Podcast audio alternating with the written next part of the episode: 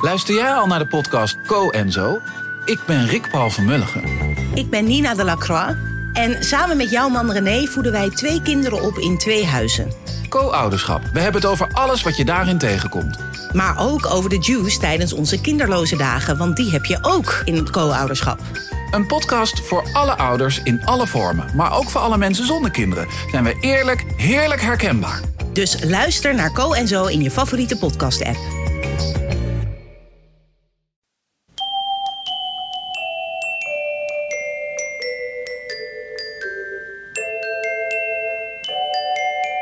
Welkom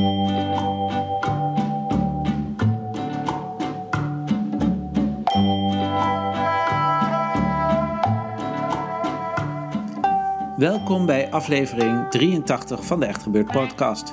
Bij Echt Gebeurd worden waargebeurde verhalen verteld door de mensen die ze zelf hebben meegemaakt. Deze week is dat een verhaal van Frederike Schut. Thema van de middag was de natuur.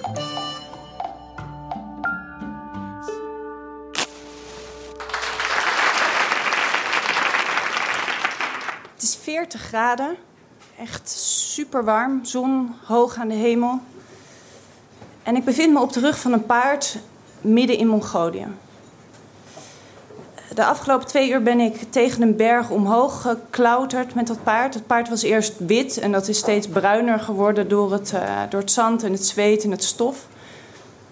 En we zijn bovenaan die heuvel, of berg zou ik moeten zeggen, bovenaan die berg aangekomen. En ik bekijk, dat uitzicht en het is echt, echt een prachtig uitzicht. Ook zo'n once, uh, once in a lifetime, life-changing moment uitzicht.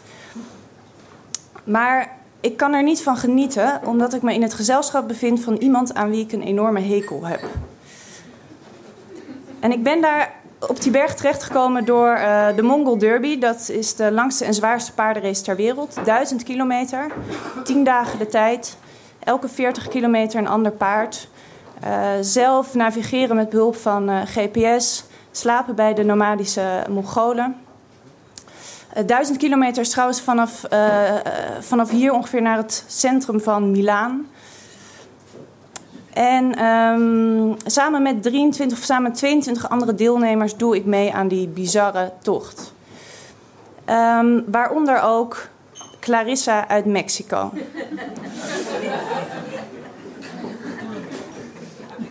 En Clarissa heb ik ontmoet uh, in het startkamp. Op de avond voordat de race van start ging, werd een, uh, um, een groot kampvuur gebouwd. En wij verzamelden ons allemaal rondom dat kampvuur. Um, en de Mongolen hadden een geit geslacht, zoals ze dat uh, zeer regelmatig doen. En de, er werd worst gemaakt van het bloed en de, de, ingewanden waren daar in de, in de soep aan het koken. En um, Clarissa die, die pakte die, die afgehakte kop van die geit, die lag daar op de grond, die pakte ze op en die tilde ze boven haar hoofd. En er was natuurlijk een luid gejoel, voornamelijk van de mannen, die dat natuurlijk prachtig vonden. En zij, uh, zij drukte heel theatraal een, een zoen op die bebloede kop van dat beest.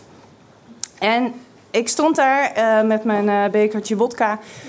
En ik, uh, ik keek naar dat meisje en het is ook nog eens een prachtig meisje. Mexicaanse, volle lippen, donkere ogen. Alle rondingen die ik zelf niet heb.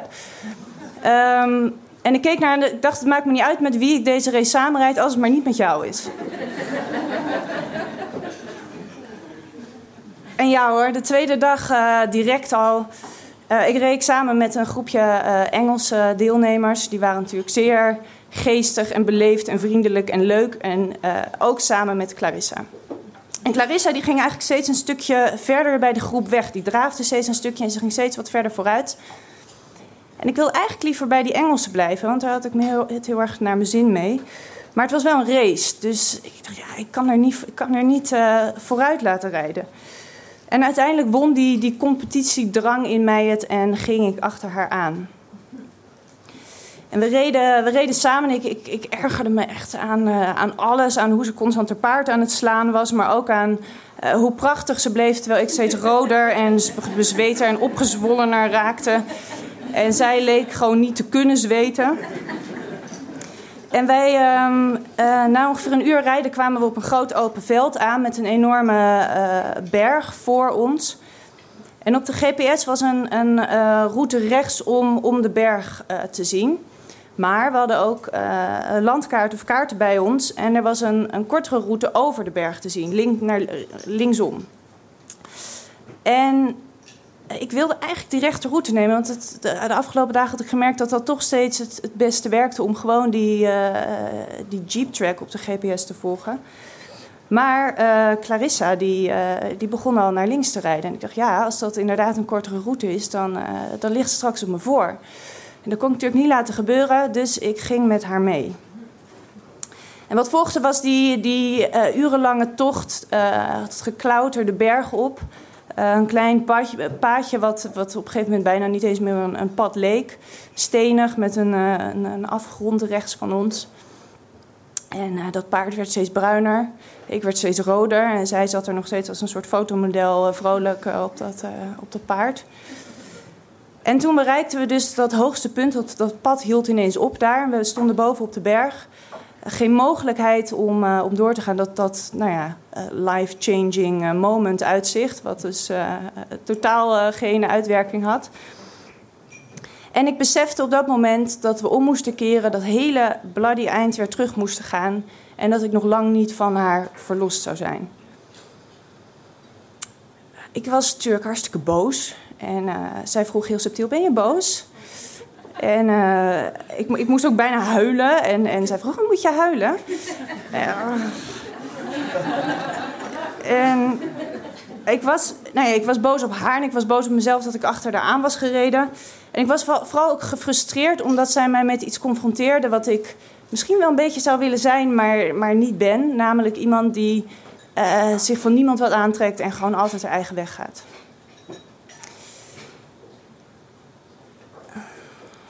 Nou, er is me nog veel meer uh, nare dingen zijn me gebeurd tijdens die race. Ik ben uh, drie keer van een paard gegooid en heb een heel stuk moeten, moeten lopen door de brandende hitte. Ik ben onderkoeld geraakt, uitgedroogd geraakt. Ik heb een dag aan het infuus moeten liggen. Ik heb een, uh, ik heb een, een of ander steppenvirus opgelopen en ik moest... Ik heb met mijn, mijn paardrijbroek op mijn enkels daar op de step... Ik zal jullie de details besparen... Maar van al die dingen die me zijn overkomen, was dat verdwalen in de bergen samen met Clarissa wel echt het absolute dieptepunt. en uiteindelijk zijn er van de 23 ruiters die meededen, zijn er 13 over de finish gekomen, waaronder ik. Uh, Clarissa niet, omdat zij onderweg haar stuitje heeft gebroken na een val van een paard. Vond ik uiteraard absoluut geen enkel probleem. En uh, er zijn allerlei andere ruiters ook gewond geraakt. Uh, gebroken polsen, gebroken ribben, gebroken rug. Er is zelfs iemand zijn duim onderweg verloren. dus het is echt, het is echt gebeurd. En... Um, maar ik keerde heel uit terug naar Nederland. Uh, volledig afgeslankt, ook met haaruitval. En ook heel blij en euforisch natuurlijk na zo'n zo'n geweldige ervaring. Was, was oprecht bedoeld. En um, ik was benieuwd wat voor route ik nou precies gereden had daar in Outer Mongolia. En ik legde mijn GPS, sloot ik aan aan de computer. En ik, ik bekeek die route. En wat bleek nou? Die race was helemaal geen duizend kilometer. Was helemaal niet van hier naar het centrum van Milaan. Uh, de Mongol Derby van 2011 telde maar 980 kilometer. Maar er was maar één iemand van dat hele jaar die wel duizend kilometer had gereden. En dat was ik, omdat ik dat hele eind door die bergen verkeerd was gereden. Met dank aan het meisje aan wie ik zo'n enorme hekel had.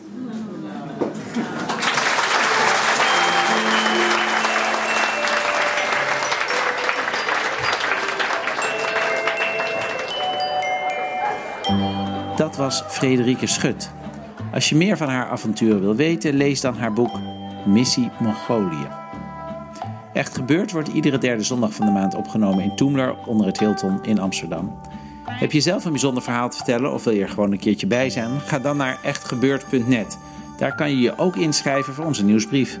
Echt Gebeurd komt tot stand met steun van het Stimuleringsfonds. Comedy Train en onze redactie bestaat uit Paulien Cornelissen, Saskia van der Jacht, Rosa van Toledo en mijzelf, Micha Wertheim. De techniek is in handen van Nicolaas Vrijman. De feestdagen komen er weer aan en als je nog iets leuks zoekt voor iemand die niet zo handig is met podcasts, denk dan eens aan een luisterboek van Echt Gebeurd. Er zijn er inmiddels twee, met daarop ook verhalen die zo goed waren dat we ze niet op de podcast hebben gezet. De volgende Echt Gebeurd is op zondagmiddag 21 december en het thema van de middag zal zijn Aan tafel. Bedankt voor het luisteren en vergeet niet paardenmeisjes lijken lief, maar als ze op hol slaan, staan ze ook echt op hol.